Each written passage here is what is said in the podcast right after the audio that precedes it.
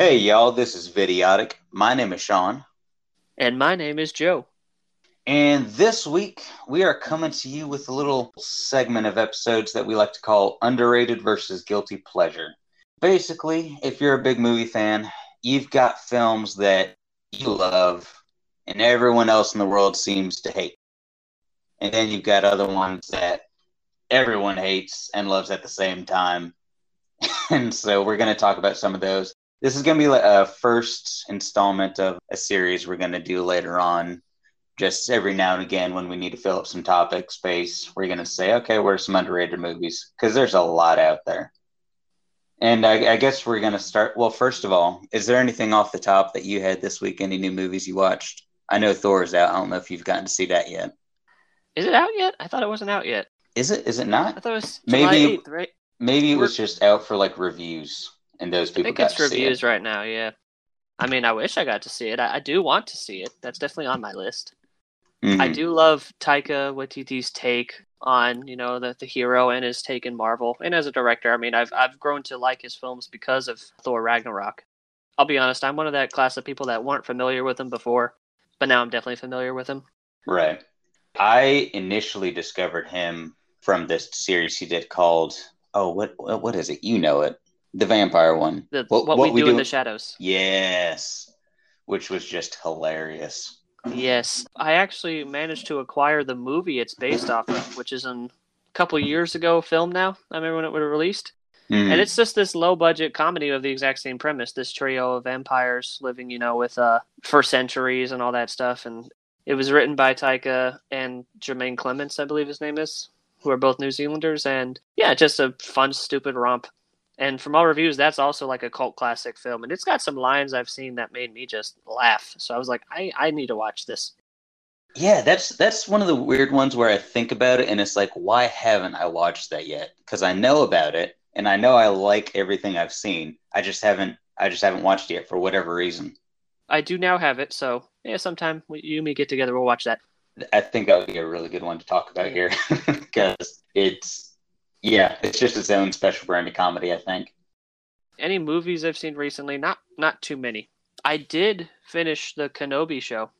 Ah, I did as well. I did enjoy it. I thought it was really good, in all honesty. I didn't think it was a masterpiece or anything, but I thought, for all things considered, it was really well handled. And I was impressed at who I saw in it and characterizations. I actually really liked it. hmm I think my my overall, excluding the Mandalorian, which I just think is perfection, but my overall feeling about a lot of the Disney Plus shows, particularly Star Wars, has been like it's like eating a delicious chocolate cake, but every 60 seconds you find a hair in it.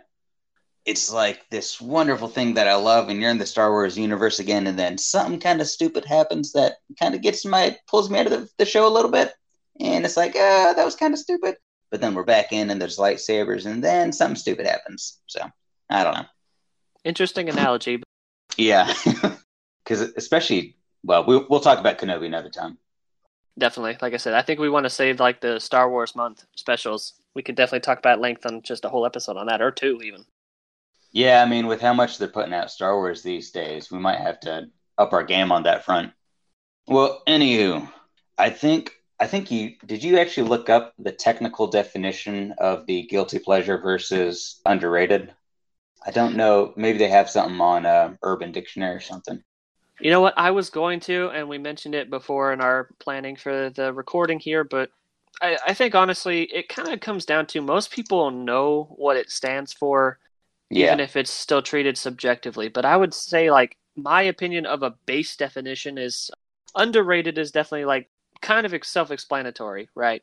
hmm It literally is just the word like it wasn't rated well at the time. Maybe it got like five or six out of ten, or and you think it deserved like a eight. You know, just a not a not a masterpiece again, but you know, seven or eight. It shouldn't have been that low. It should have been like one or two points higher.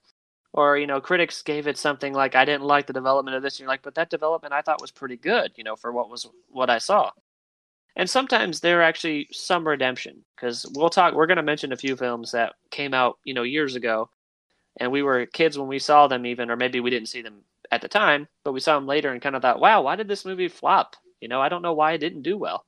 Or then sometimes you, you know why it did that, but your initial thought is still like, why could they not overlook that? Because it's not really a huge major point or something. To me, it's like it's so that one's self-explanatory.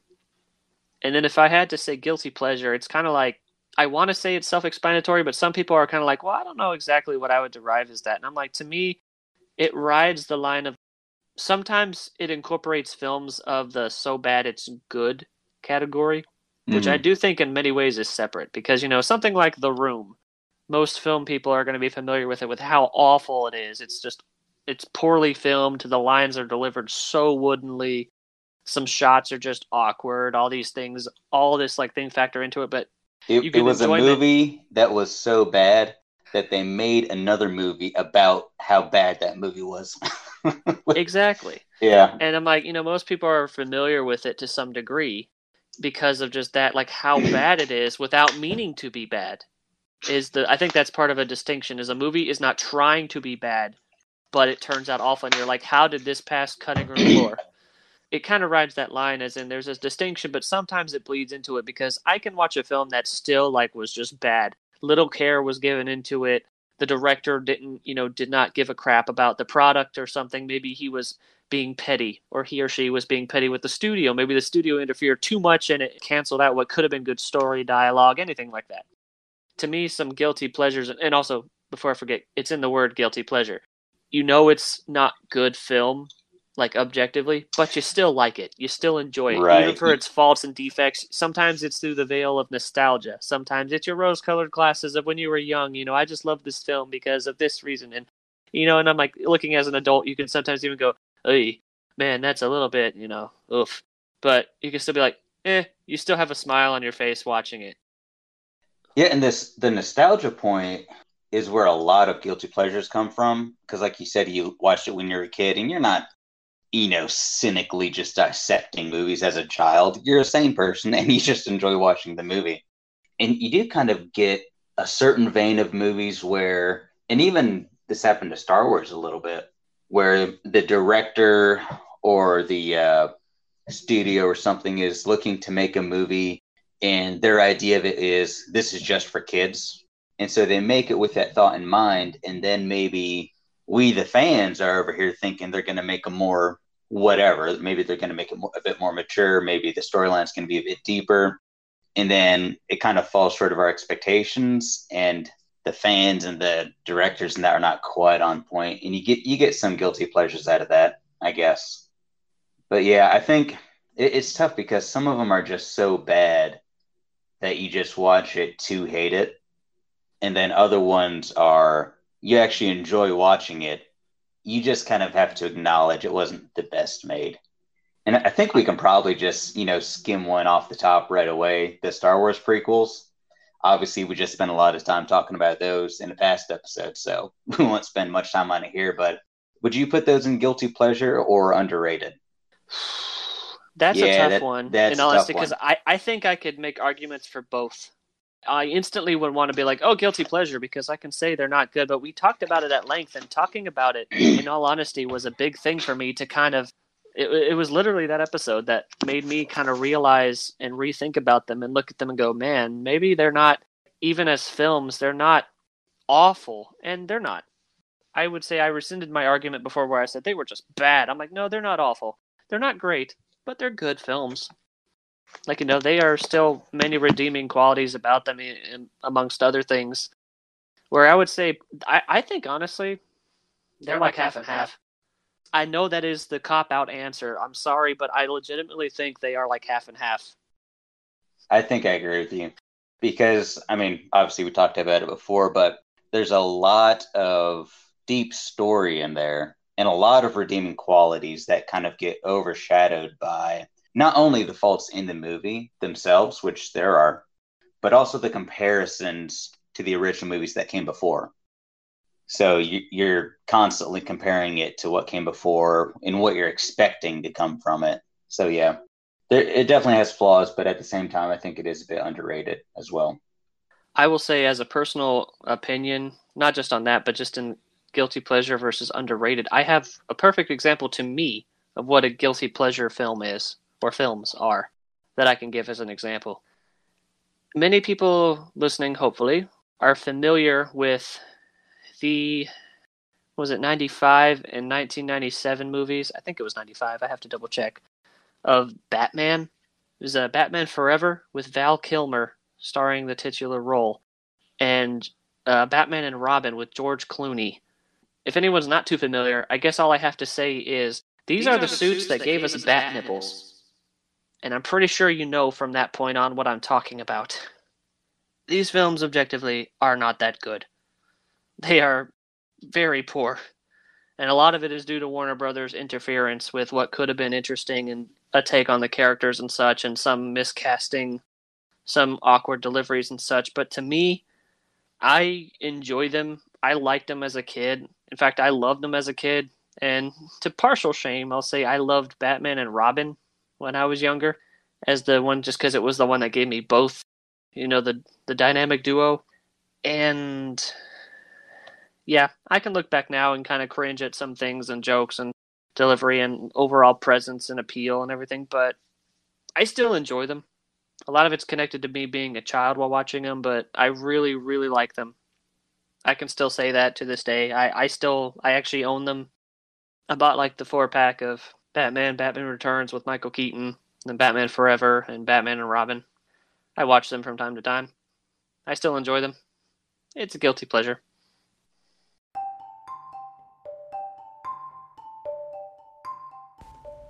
Hey y'all, Joe here. So I'm the one who usually does the editing on these videos, and uh, we had a little hiccup in recording this episode right here.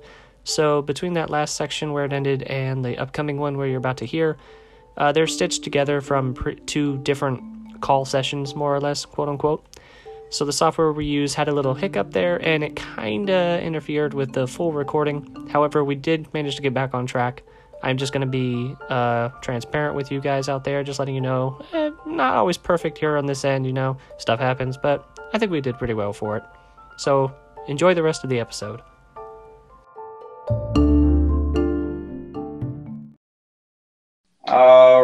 Well, I don't know if that'll be noticeable or not, but we had a little technical error, a little technical difficulty, a little technical constipation, as I like to call it. But the last part we left off was you were talking about Batman, and I had a question about whether or not that era of Batman with you know Clooney, Kilmer, whether or not it was actually bad enough to consider a guilty pleasure, or was it just because I haven't seen them, and it seemed to me like it was a weird time in comic book movies where they were trying to marry up a realistic, grounded version of the characters versus making it comic booky and it kind of seemed like Tim Burton might be a good person to marry those up. So, as someone who hasn't seen it, what's your take on that? Well, when you mentioned Tim Burton, you're probably familiar that he's the one who did the Michael Keaton films, right? right. In in '89 and '92, oh, right. respectively. He's the one that brought us like the first grim, darker version on the big screen, and that's a lot of people like, yeah, I'd say like early to mid '80s kids. They said like they saw it and were just like, wow this is Batman. And they still hold that to this day. They're like, Michael Keaton is my favorite Batman ever. Tim mm-hmm. Burton is like the best one that's ever done, you know, and they'll even say that above some other takes on today. And I'm like, some of that is, um, I don't know, I idolizing it, but because I'm like, I've seen those and I saw them years and years later, of course. I like them. They really are a product of the time and when they were filmed, but it really is cool right. to see, like they said, uh, before that one, we really just had Adam West in the 60s to go off of. That really was like it. But in the comics, that's when you had like Frank Miller's take on The Dark Knight Returns, which is one of the darkest yeah. Batman stories and stuff like that. Really gritty, really dark. And I mean, it was way darker than the movie would ever let on, of course.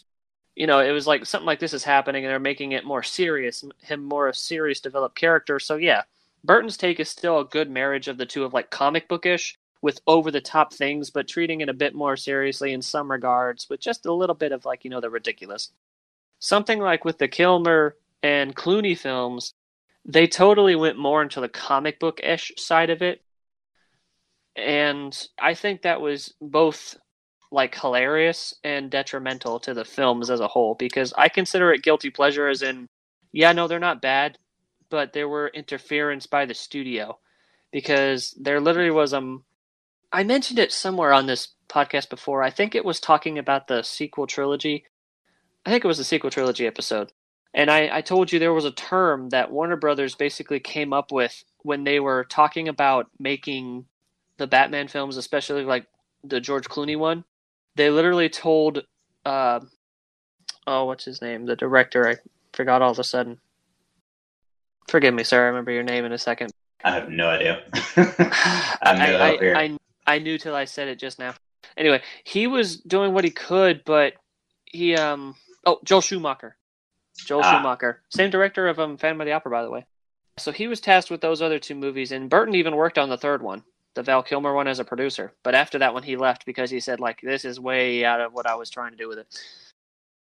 So they coined this term Warner Brothers did called toyetic, they literally used that term, and in fact, it was Schumacher said in later interviews that he was told by Warner Brothers executives, "Well, you got to make it toyetic," and they're like, "What does that mean? Like, what the heck is that?" It's like you got to be able to sell merchandise, hmm. and it's obviously clear by how the Batmobile looks and how they changed it up, and they literally had a costume change, like I think two or three costume changes in just Batman and Robin alone, different variations on their suits. That is like, why is this here? And it's obviously because you want to sell more figurines Right. And it's just like it's it's so inundated with Warner Brothers pushing this other merchandising that it does to the detriment of everything else. It's just everything's bad with it. So that's why I consider it not really so bad it's good. Is that I think there were people who were trying to go with a to- a tone and a style that just didn't mesh well with the studio's main interest. Hmm. And that, I mean, that kind of makes oh, sense because from just hearing people talk about it, as a movie fan, but not having seen them myself, it did kind of seem like those movies where a bunch of people made fun of them, but they also still kind of liked them. So I wasn't quite sure where they were at. Like I said, to me, it's I consider it more of a guilty pleasure than so bad it's good because I don't think there was an I think there was an obvious attempt and some stuff made to try to make something decent, and it was mm-hmm. just interference from outside sources and you know pressure on the people involved. And some of it was some casting, like George Clooney, I believe, didn't really care for it. He was thinking about playing the character. I think his kid convinced him to do it or something at the time. So he's just like, yeah, okay, I'll do it. You know, he hated it on the set there. Stuff like that. He hated the costume because it was still the costume where you couldn't turn their necks couldn't turn. Yeah. it was actually love, Christian it was Christian videos. Bale's Batman that was the first to be able to turn his neck freely. Jeez. yeah, it wasn't until 2005 that it was uh, Christopher Nolan's like, you know, Batman's got to be able to turn his neck to fight people. Yeah, I think even uh, Ben Affleck's Batman had a problem with that. Yeah, I think their design was like they kind of went back to that other cowl design, but yeah. And I also consider them guilty pleasures in that the George Clooney one is definitely like, a, oh man, this is so laughable at times, and the dialogue and certain jokes are just so ridiculous. Like he has a credit card that says unlimited on it that he pulls out. that goes, card. Like seven million. Never leave the cave without it. And it's sort of like, what the heck is this movie? The Bat card. Then, you know, you've got Arnold Schwarzenegger as Mr. Freeze with all the ice puns you could ever imagine and then some. And I mean, just like, oh, good gracious. But I consider them guilty pleasures in that while the Clooney ones are kind of like, eh, the Val Kilmer one was at least trying to be a bit more. Like, Val Kilmer did a good job, in my opinion. I consider him an underrated Bruce Wayne and Batman. However, okay. I wish he got a chance in a better film because other than that, I'm like, I mean, he gave us the bat nipples and everything. So, and he wasn't. what would, wasn't really what would the world? What would the world be without bat nipples? Think about that, folks. Just think about that. I picture that meme where it's like, where it's just like this utopia of a futuristic city, you ever seen that meme where it's like, imagine the world without this, or the world if such and such hadn't been done? it's like that's probably where it would have led us at this point, folks. But we got bat nipples, and now the culture would have changed dramatically. oh yes, indeed. All right. Well, moving on to another movie that I know you and I both love and have both seen, and I think we probably both knew we were going to talk about this one today. Furry Vengeance. Ah, yes, yes. Is that I do love that film. Is that a guilty pleasure or is it underrated? You know, you're actually uh, a good hard hitting question for me because I don't know. The practical part of my brain would like to say that it's a guilty pleasure, because I know it's like most comedies like that are not meant to be amazing or anything as a film by its own merits. I don't know. That's a hard See- one for me. Well, what about your opinions on this first? I'll, I'll weigh in after you. For me, I think you kind of just hit it right there.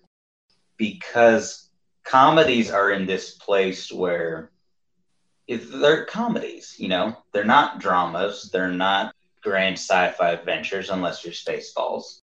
But uh, it, it's if it's a comedy and something stupid happens, the question isn't well, was it, you know, the question is, was it funny? And me and you watch Furry Vengeance and we laugh. So in my mind, it's pretty underrated because you know if you don't like the film, that's fine. That's just a difference of opinion. But if I watch comedy and I laugh, then it did a good job. You know. Yeah, I, I'd agree on that front, and I don't know. I'd I still wouldn't know where to put that. I'd almost put I'd still almost weigh in on guilty pleasure on my side just because I know that it's a comedy and it did its job in making me laugh. I don't know. It's just weird. It it is a really kind of it's a very silly kind of humor. I think that's partially what weighs my decision because uh, people out there who are listening, if you would get to know us or like know about us, we'll tell you that me and Sean here, we share that style of humor. We love like I call it just stupid, corny humor sometimes to like narrow it down, but you know, like slapstick or obvious pun or something thrown in. If the timing is great, yeah, I'm gonna laugh my head off. Mm. And you said it earlier, like with Mel Brooks films, our example. They're not like Oh, yeah. Spaceballs is not underrated or a guilty pleasure in my opinion. It's just funny. It's a comedy. Compared to that, you're like, yeah, maybe maybe not as good writing wise or something or parody because that's more parody and everything. But Furry Vengeance, I'd still say is a guilty pleasure in a way because it's like part of me knows like you're an adult, you should not laugh at something like this. And I'm sitting there when the bathtub scene when he gets the bra, I'm just like "Ah," in the window, and I'm just crying. And Yeah, like- maybe I that's just- true. I think back on it and I can laugh at that, and I still am like chuckling at it now. So I'd say part of me is like the grown up in my brain wants to be like, no, you shouldn't laugh at this. This is this is childish and everything, and I'm just sitting there going, I I, think will that every time. that's a that's a real testament to the skill of Mel Brooks that he's able to make such stupid humor that everybody loves. You know. and you know, it's again, it's a very hard thing to kind of quantify in some way because it's all subjective. Like I said, we like that kind of humor. There are some people out there that despise it. They Mhm. prefer more like British style in a way, like uh, more wit, clever put downs, clever wordplay. I enjoy that too. I really do. But I'm also one of those guys who's like, I like some slapstick and some comedy, lowbrow comedy sometimes, at the expense of others. Yeah, sure. Yeah, it's fun. Yeah, it's real fun. Well, I will. I, I will. I will guiltily keep mine in underrated, but I definitely, I definitely see where it starts to bleed over there. And like I said, it's it's subjective, but I do love that film too. We we quote that often. I know me and you when we've been together. Sometimes I think one thing Oh, we quote a lot. One thing I quote randomly that I know is like no one else gets it, but you instantly pick up. I'll just be like Ken Jeong's character, who I love. Oh Ken gosh. Jeong. He's a perfect example of like guilty pleasure person in a way, and like underrated. He's just he's so good when he gets into that ridiculous, over the top characters, and I love his like antagonistic person in that. Just overly done deliveries, everything like with like straight face and everything makes it Mhm. like better. And like the thing we quote all the time is that it is raccoon. Sorry. I quote that all the time, and I'm like, I do it around you, and you and me both just like laugh at it, and other people just look at us like, really? Like, what are you quoting? I'm just like, you wouldn't get it. Yeah, that was back before Ken Jeong had really come into the spotlight. I think. Yeah, like he was still on his climb, I would say. Well, then again, he had done The Hangover at that point, right? So Oh, had he? I think he had. I wasn't sure. Could be. He was definitely a, he was definitely bigger in stand up before then, but Yeah. I, I would say it was definitely on the rise, like to where he is now. oh yeah, he, But yeah, that and he's that living film it now. just- To complement that film, you know, you had Ken Jeong in there. You had Brendan Fraser, who's really good at that comic stuff. I think the comedic stuff. He's hilarious. There's a reason I put him as one of my favorite actors, just because he's good in the balance of it, like in the Mummy films. He's good in slapstick style and Furry Vengeance. He's just funny. And George of the Jungle, one of my all-time favorites. Yeah, that was a really kind of a missed part of the Mummy films. I think was Brendan Fraser's role in you know he could still pull off that leading man type thing. But he also brought a like a charismatic, lighthearted humor to it still too. He wasn't this dark, gritty, brooding dude Mhm. all the time. And another fair point just on the mummy movies, because I would, you know, that's funny. We can mention those right now if you think about it. I don't know if we I- had them written yeah. down, but I'm like the Mummy one and two, or the Mummy, the Mummy Returns. I do not count the Curse of the Dragon Emperor or the Tomb of the Dragon Emperor. I'm sorry, this uh See, that's a guilty But- pleasure on mine. uh-huh. But it's very, eh, but it's very, very guilty. Mhm. I'm so guilty. I have to Yeah. hide under my blanket when I watch it, but I do watch it. No, in all honesty, I, I don't I don't like the film still, but I'd still say I enjoy it, if that makes sense. Like I don't have to love a film to enjoy it. Because I'm like, there's still some funny lines in there. There are deliveries that work well. There, you know, Brendan Fraser's still doing really well, in my opinion, in that. And it's just like, yeah, they tried something different. They were going to go in a different direction, but okay. Here's what you have to do. You have to just imagine that the characters you see are in a completely different universe. It's not in the Mummy universe. It's completely different characters, new everything, and you have to set it on a shelf by itself, and then you can kind of enjoy it. But if if you're coming off of Mummy One and Mummy Two, it's not. Yeah, it, it's it's you're not gonna enjoy it.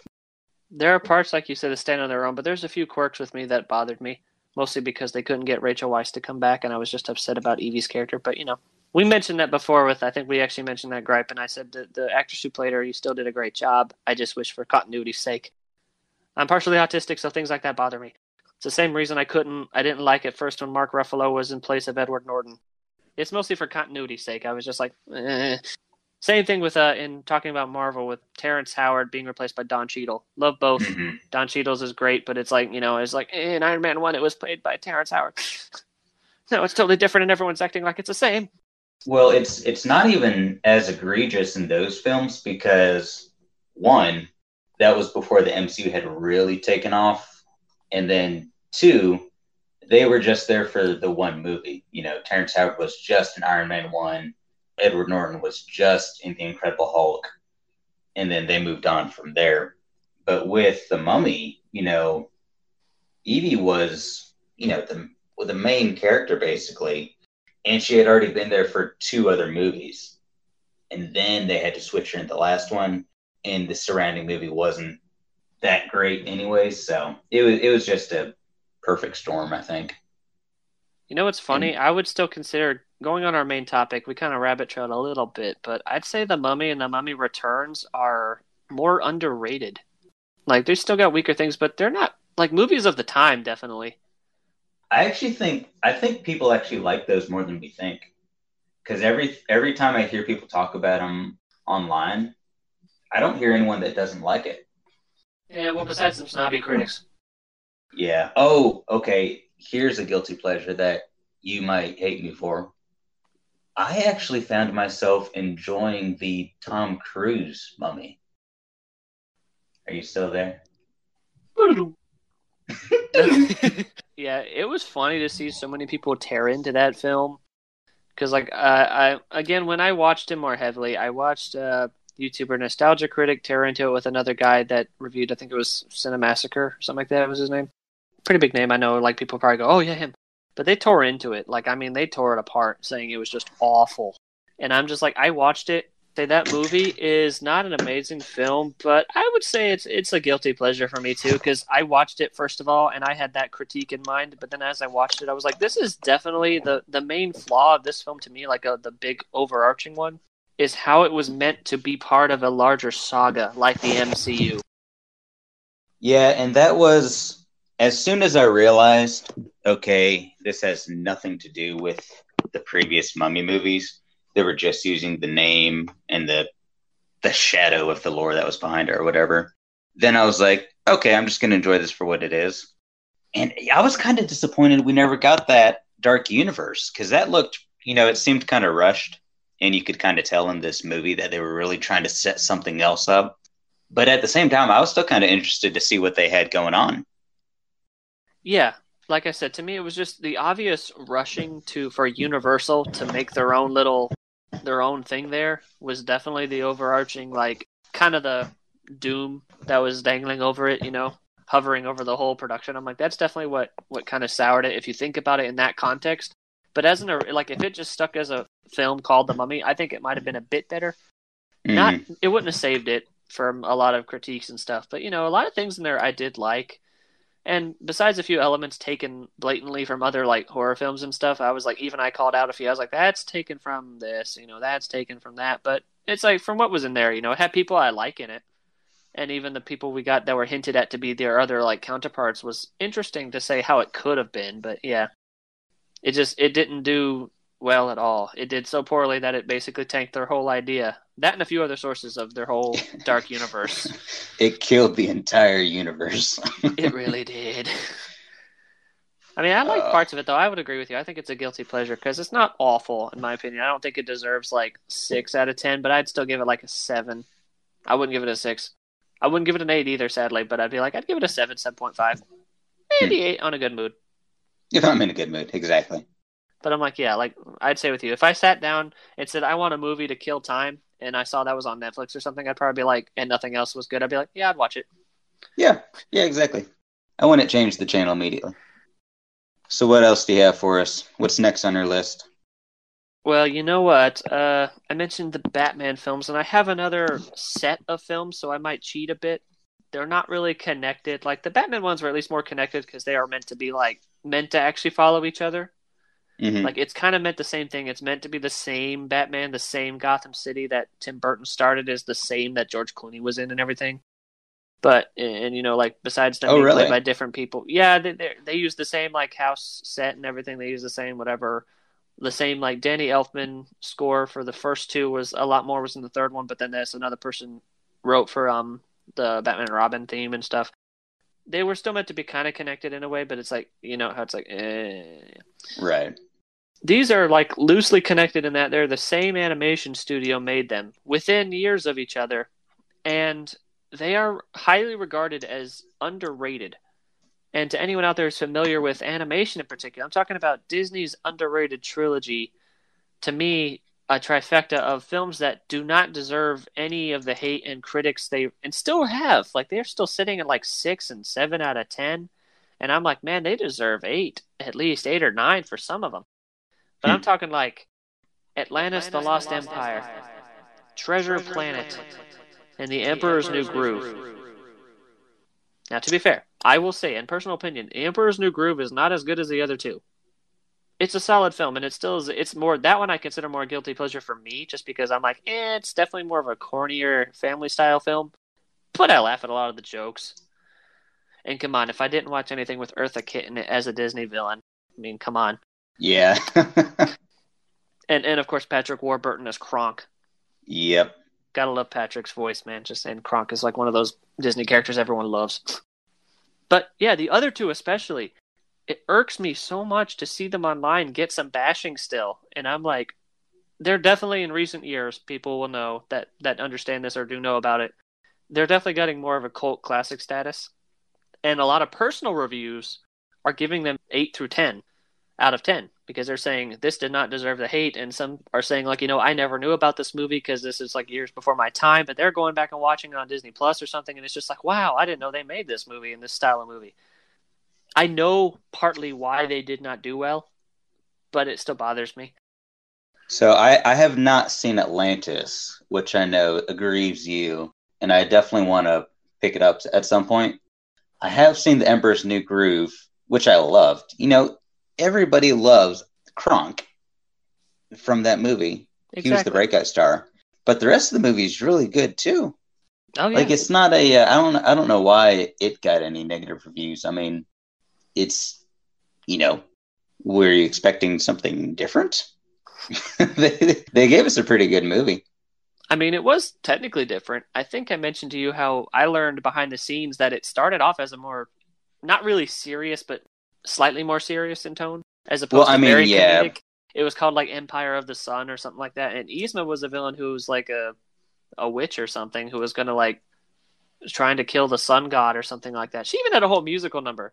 Okay, that part I will say bothers me. You had Eartha Kitt. Yeah. You gave her a Disney villain song and a good one because it's actually out there. If anyone wants to listen to it, it's on Spotify. You can find it on YouTube. It's called Snuff Out the Light. Look it up, please. It's a banger. It's a She she fully recorded it and everything with backing track and orchestra and everything, but they never hmm. used it. I'm I'm glad we still have it for posterity, but ugh, she never got to sing at all, man. In the movie, it bothers me. Well, she, she was one of the most iconic voices of all time. Oh, Really? definitely. And I, I think so- it's cool that they got her to be a Disney character. You know, like I said, it, it, she Oh, yeah. completely. If anyone else played Yzma, it wouldn't have been the same. No, she and she definitely like dug into it too. You could tell you could tell she was really going for it. Oh yeah, And that paired with the heard, she- animation, from what I heard, she enjoyed it a lot. but that leading into saying I, I have seen uh, Emperor's New Groove, which I loved, but I really, really, really love Treasure Planet. It's one of my favorite movies of all time, definitely in my top ten.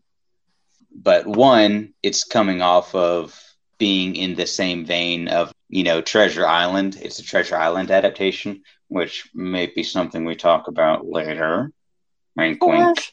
Foreshadowing. Foreshadowing. But also, it's just a great universe. It's in its own right.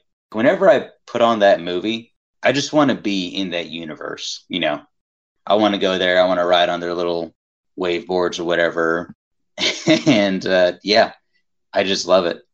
Oh yeah, like that one I think irks me more in a way because I'm like people like critics bashed it at the time and I'm like this is such a inventive take on the Yeah. story of Treasure Island that I'm like how could you like hate this? Like what parts of this did you not like? Was it the animation? Was it the fact that it's not a musical or something? Was it I don't know.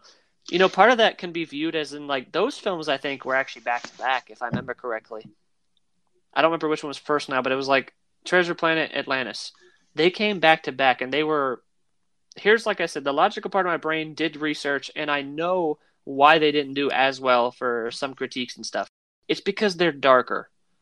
Honestly, they're darker Disney films. They're not like completely, you know, lock the kids up, don't let them see this. Oh my goodness. But they're not. They're one of the few films of Disney that are not musicals. There's no musical numbers in either of them, right? It's not very family-ish friendly. It's definitely a darker, like Atlantis, especially in my opinion, is a bit more darker than Treasure Planet. But Treasure Planet's obviously based on Treasure Island, so there's a bit more peril in some scenes. There's a bit more Right. harrowing events that could scare younger kids. And people often think of Disney with young kids, right? Like, oh, I can put on a Disney film for my kids to watch. See, that being said, though, the OG Disney was pretty dark at times. Like, if you go back to uh, even Beauty and the Beast, go back and watch that wolf scene where Belle's getting chased by wolves and tell me it's not a uh, dark scene. Go back and watch Fox and the Hound when the bear attacks. My gosh, that thing gives you nightmares. Dude, I want even, even as an to- adult. I want to talk about Disney giving nightmares, and I'm saving that for I think around October, around Halloween. I The Black specifically, I want to, I want to specifically focus on Disney just because I'm like Disney had moments that scarred me, even from non-horror films, even from their musical, lighthearted ones. Some of those older f- things, something about film stock is creepy. Just Mhm. saying. And yes, you great examples. It's like they're that, but you know, to be fair, those were also not as good at the time. Like I guess that's for Beauty, Beauty and the Beast was of course an exception. That's the one that was like the pinnacle of their, or considered one of the pinnacle of their Renaissance period, because that's the first animated feature film to win Best Picture at the Oscars. Right. It's a monumental, a monument to their reputation and everything for it. But your point is your point is very valid. It's true. They are never one to shy away from being a bit more darker and things like that. In fact, interesting story. The directors for Beauty and the Beast, same directors wrote and directed Atlantis. Oh, really? Yeah, same. They were given another project later on, so they did. They were like, they were kind of like, we want to do not a musical, we want to do a more like grounded story, like a fantasy adventure with the Atlantis. You know, the first Hmm. empire, consider the first sunken city, all these things, and and they did it. And they had an interesting art style, which some people don't like the art style. I will say they didn't. Those really people like are idiots. things, and yeah, I'm like, eh, Wait, Some- no, we're the idiots. yeah, well, they're No, morons. wait a minute. They're Morons. bigger idiots. The morons. Yeah, yeah, yeah. Yeah, we're the idiots here. We're the residential video idiots. They're the morons. That's right. But I, I did want to bring up too, though. You mentioned uh, there's no uh, musical numbers in those movies, which is true. They're not musicals, but Treasure Planet has it's one of my favorite movies of all time, and it has one of my favorite songs of all time, which is Jim's theme. If Are you, you look that I'm up, Still Here? yes, I'm still here. It's Yeah. a great song. Oh, it is. And it's just a by itself. moment. Yeah, Like, because the visuals they used of everything of his backstory, it was kind of like told, I think, very well with no words. hmm And yeah, the inclusion of that song made it better. And yeah, that whole "I'm Still Here," so it's a great number. It really is. which I Indicative think, of that early style of rock too, which is funny.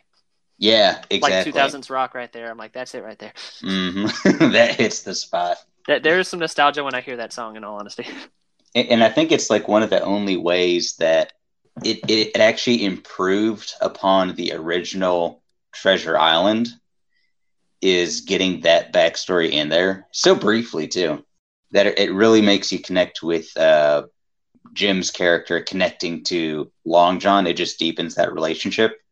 So Yeah. yeah, yeah, and I think that's a different change that I won't dwell on. But I definitely think their relationship they went with with Long John and Jim was a lot better than the base Treasure Island. Even like they kind of fleshed it out a lot more, and they said, "What if we focused it on this side of it instead of like how it's presented?" And I'm like, eh, eh. "We're definitely going to talk at length about Treasure Planet, though. We have a lot to say about that one." Yep. I, I don't think that one like that's the funny thing. Atlantis has received some things of like, oh, this is good. Treasure Planet still to some people holds like a I don't know why, but like lower view, and I'm like, why? I don't get it. I like I- all of you are stupid. it's I'm hilarious. stupid, you're stupider. it's hilarious because everyone is like, "Oh, studios never make anything original anymore. the The movies are just like rehashing old stuff, and they don't make anything original." Well, you know why? Because they make original stuff with great creators, and y'all think it sucks because it's different. Anyways, we we've It's gone on another- with these for a while. Good Yeah, good choices yeah. though. Thank you, thank you. Do you have another one to add if we want to go back and forth here, or Um, I have a, I have a. Well, here I was gonna pick a superhero one. I don't know how much time we have left though, we're, but we're good? we're good. Okay, one that I believe you introduced me to way back in the day, Inkheart. Really? Yes. I don't recall introducing, but I might have. Did I you don't know. Maybe you introduced it to me. I don't know. Maybe I thought you did. I- maybe not. I have seen it though. Okay, I Yeah. would say to me that's an underrated film I agree. Hundred because I'm like it's not amazing again, but you know Brendan Fraser with a turn of being slightly more. It's a, it's definitely like more of a dramatic kids film. You know, it's it's almost similar, kind of similar in a way to those '80s kids films. You know, the ones that are like terrify your kids but have a good moral at the end, so they know it's okay. like uh, Spiderwick. Oh, well, Which Spiderwick to me is 80s, but- Spiderwick is not 80s version. No, no, no. Spiderwick to me, I was like, I'm surprised Nickelodeon made that film Is that Nickelodeon? that was a Nickelodeon produced film. For crying out loud. Yeah, I'm like Spiderwick is like scary, scary to me. Like I would not trust kids near that at all, Hmm. unless you really hate those children. But you know, no, that that I won't talk about Spiderwick there. But no, I was gonna Yeah. say, um, no, I think Inkheart's kind of evocative of that older, like it's kind of more terrifying and a bit darker, but Mhm. it's lighthearted enough and like I like the characters who are in it, including two or three bigger names, like you know Brendan Fraser's the lead. You got Paul Bettany, Mhm. who was I think at that time still struggling, right? Because that was in that period where he wasn't getting a lot of roles and stuff before Marvel. Yeah, it, it was right in there. And I mean, what's bad because, or it's it's sad. I should say not bad. Sorry, it's sad because he's he's great and he's funny. Like I don't know if you've seen him in some more comedic stuff, but he's hilarious. Yeah, I remember him in um, Knight's Tale. Yes, yes, I love that film so much. It's, I it's really great. do. It's so stupid, like in the best way. I mean that like it's so dumb that I I love it so much. I want to see more films like that or a sequel to that in a way, Yeah, like a spiritual successor, I should say, not a direct sequel, a spiritual successor to that tone and style. But yeah, I was gonna say it had Paul Bettany as an interesting character. Uh, Andy Serkis again, just always great. That line he delivers about like what is that stuff called that I love so much? Duct duct tape. I love duct tape. I just love the way he pronounces everything so correctly, just perfect. yeah. This was one of those movies too, where when I watched it as a kid, I didn't really realize that all of these actors were going to become some of my favorite actors. And then you go back and watch it when you're older, and you realize, oh my gosh, I love all these people. Yeah, it's it's a really great concept for a story too. For those who don't haven't seen it, go watch it. Go pick it up. It, it'll be in the in the dollar section at Walmart or something, or just watch it online. It's just a great concept, and like you said, it really hits that area between. They make it still kind of fun and kid like, but it's also it's not dark, but it's darker ish. Yeah, and I will say that it is an adaptation of a book. Is it? I was wondering. See, I believe it is, and me and you, I don't think we have not read this story, so I don't know. I think that's where some of the hate came from, or some of the disliking was some uh... fans of the book saying it was not a, a good adaptation or as many parts that were different from the series. So, to be fair, we're looking at this just for the veil of what we saw as a film. I have you not read what? this adaptation, but I still like the film. That would that would perfectly explain it to me if it was a book adaptation and people loved the book series. That makes a lot of sense. Because me not having read the book, just watching the movie, I liked it. But I've been in that similar position where other people who haven't read a book that I love watch the movie of it and they think, yeah, it's a fine movie. And then they haven't watched the book or like the show Last Airbender series. Let's not get into that. But that that would make a lot of sense why people maybe didn't like it as much as I did. Yeah, like I said, I, I have not read this series, and I just looked it up on Wikipedia just real quick. So it is uh, Inkheart came out in 2003, actually, the novel, and it is part of a trilogy, apparently. So the other two books were called Inkspell and Inkdeath. Oh my! So you know what? Our turn. oh my! You know, actually, hearing that though, I'm kind of intrigued. I'm like, I, I might have to go see if the library has that or something. If someone has them somewhere. Yeah. I definitely have to read those because, like, to, to those of you out there who are listening, if you are if you are one of those people who are fans of the series and not the movie, that's perfectly all right. Just know that we're talking from opinions of those who have not read the series. So that that is just the thing. We're not bashing you or saying you're incorrect. You hopefully you don't just bash us and say, "Well, you don't know." Because no, we don't know. I, I will say that I feel your pain. I feel it. I I can feel it too as someone who loves adaptations and stuff like that, and seeing certain ones go to the wayside or just be like, "Oh no." Mm-hmm. That is, uh, I think your choice is good though. I like that one because I, I kind of remembered it when you said it. I was like, oh man, I haven't thought about that in a while. I I do like that film. Definitely is an underrated film to me. I've got two here that that kind of lump like the Disney trilogy I just gave you, the you know quote unquote trilogy, because mm-hmm. they're both by the same studio. They're not at all connected. They're kind of separate, but I'll go one at a time. You know what? Never mind. I'll just go one at a time. Um, did you want to make uh, these two our last ones? I can go ahead and just lump them, but I'll say like one at a time and just uh, make that. So the first one I'll mention, they're both by DreamWorks. So rival company, rival studio to Disney, obviously, right? Uh, this mm-hmm. one was like it received mid reviews at the time. Like it, it's not a failure at all, and it was not a box office failure. But it definitely was. With some critics, they're like, not one of DreamWorks' better films. But watching it, to me, I'm like, this is an underrated film in my opinion. It's also kind of that bridge of guilty pleasure where it's got some of the DreamWorks isms of jokes that are a bit too, sometimes on the more adult side. But you laugh at it because as the adults watching, their DreamWorks has always been more on the slightly risque side you know, even with their original ones, because they're always like they'll put in things that the kids will like, but the adults watching, the kids won't understand, but the adults will get the joke. Right. They're they're, they're known for that, and they haven't hit on all cylinders. Of course, you know they've had a few flops as well. Disney had some in their period of their tenure, and DreamWorks has as well, where they just like released a few movies, and people are like, "Why did you release that?" Hmm. I'm thinking of things like Home or whatever, and you're just like, "Oh my goodness, that was like I didn't even watch that, and it was so awful."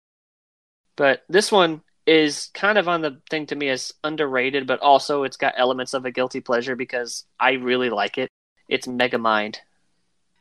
Yeah, I think we were going to make this a topic even of movies that should have gotten a sequel and didn't.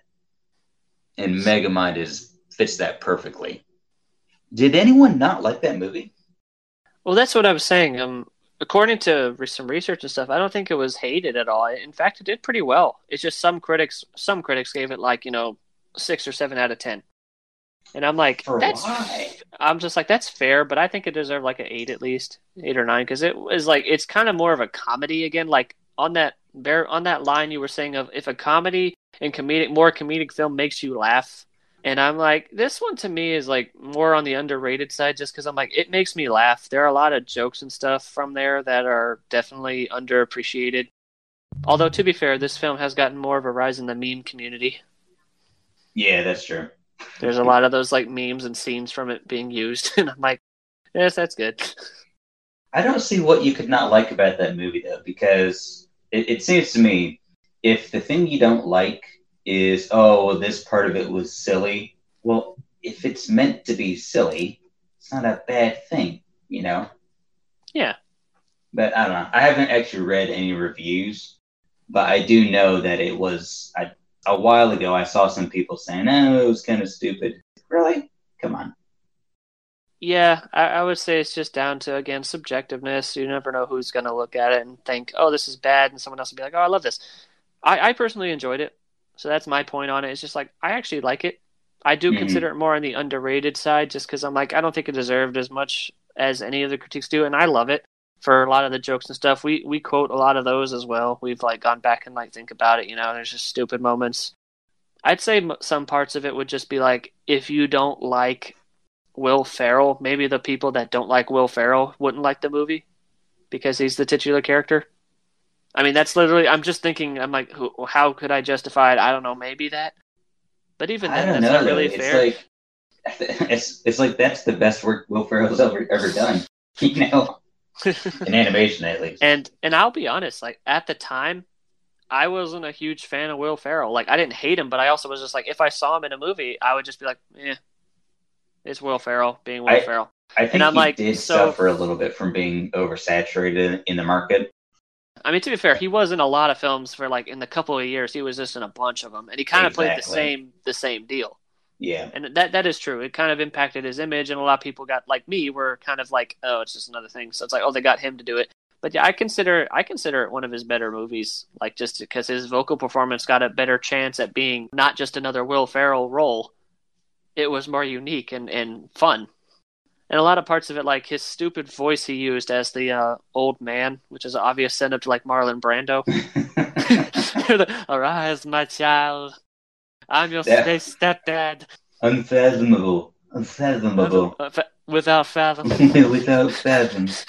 One of the great lines in all cinema. And him and um David Cross are really paired well.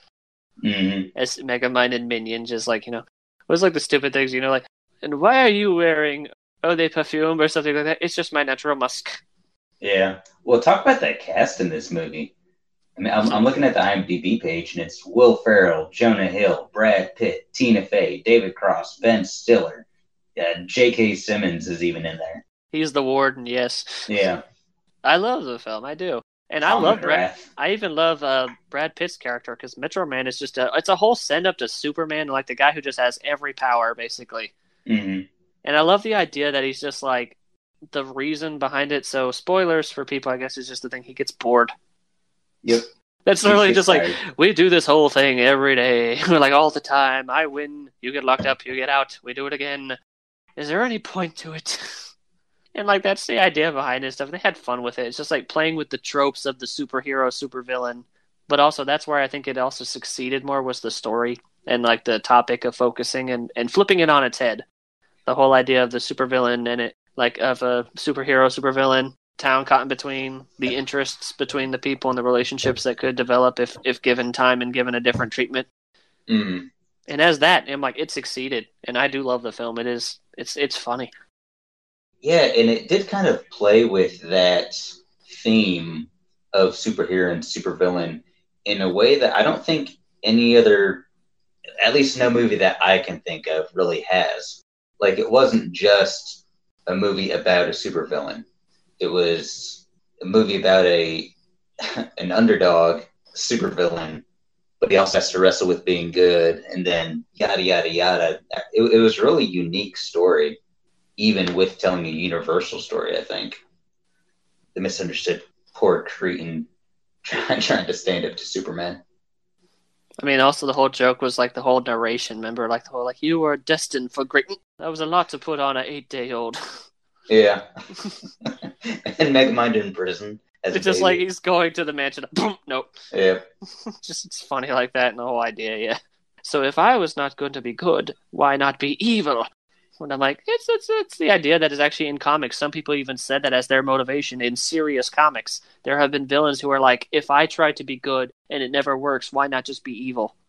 But he takes it and takes that trope and like makes it comical, like, yeah, but what if? Yeah, well, and that's the same kind of motivation that uh, Jonah Hill's character had, Titan. That was his story too. Yeah, because it was actually the trope of like someone mild mannered person who gets the powers. Well, what if it flips it on its head and instead of being the noble, valiant hero, it turns into, you know, kind of a, you know, jerk. Really should have gotten a sequel. I think it deserves one for like just the universe idea of it fleshing out would be fun to see, but yeah, probably not. Like, I don't think we're going to get one. Yeah. If anything, it could be a Netflix series because DreamWorks seems to be doing good with making stuff for Netflix. You know what? I wonder if there was a silly TV show made off of it. Because that's something they were kind of doing around that time. I bet there is. I wouldn't doubt it. That is definitely to me. I consider that more underrated. Oh, yeah, for sure. And uh, my second one that I had mentioned from this is being also DreamWorks. It is a sequel. In fact, it's the third of a set. Where I didn't think they were going to make a third movie because they they even made a sequel to this movie. I was like, oh, okay, it was it was nice. It, it's kind of more on the guilty pleasure side where I was like, I enjoy it, but not like immensely. This one, I'm not sure where to place it still. I'm I'm very stuck on if I consider it underrated or a guilty pleasure. And it might be kind of like the prequels where it's both. Because it's not going to be amazing because it's a sequel. Very rarely does a film as a sequel make like a impression, a strong an impression to be like this stands as its own merit. You know, very Mhm. few sequels have done that to merit their own existence besides banking off of being, hey, remember this first film? You remember how good that was? I'm banking off of that. And you know, the the majority of sequels, what is it, like ninety eight percent of them, something, are usually just fodder following off of another.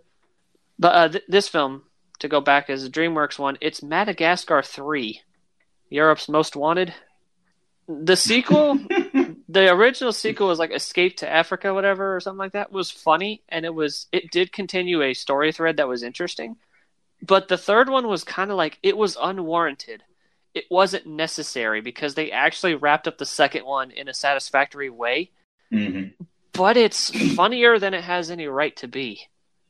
Yeah, it really felt like the uh, creators, I guess, were like, all right, this is a third one. We're not getting a fourth one. Let's just do stupid stuff. and, and yeah, it was way funnier at any right Dane. Yeah, I mean, like that's the one I think me and you watched it, and then we had our mutual friend. We were at his house, or he was at. We were at your place actually. I remember. You remember this years ago, and we asked him like, "Well, have you seen the thing?" And he goes, "Nah, it's just another sequel, right?" And we just went, "No, it's actually way better than it has No. right to be." It's So we watched just a it. sequel. So we literally were, and we were already up at like, it was already like twelve or something like that, or midnight, but we put it in and watched it anyway. The best time to watch it, in my opinion. Oh yeah. I mean, heck, there's that personal story that I won't divulge on this podcast, but there was a time where we watched something at like 3 a.m. and I nearly died laughing. And Sean here laughs at me dying, and then our third friend laughs at the two of us not being able to breathe because we're laughing so hard.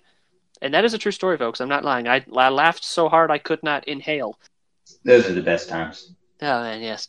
I still remember that memory somehow. My oxygen deprived brain still holds on to that. I can't hold on to what I learned in 10th grade geometry, but I can remember that.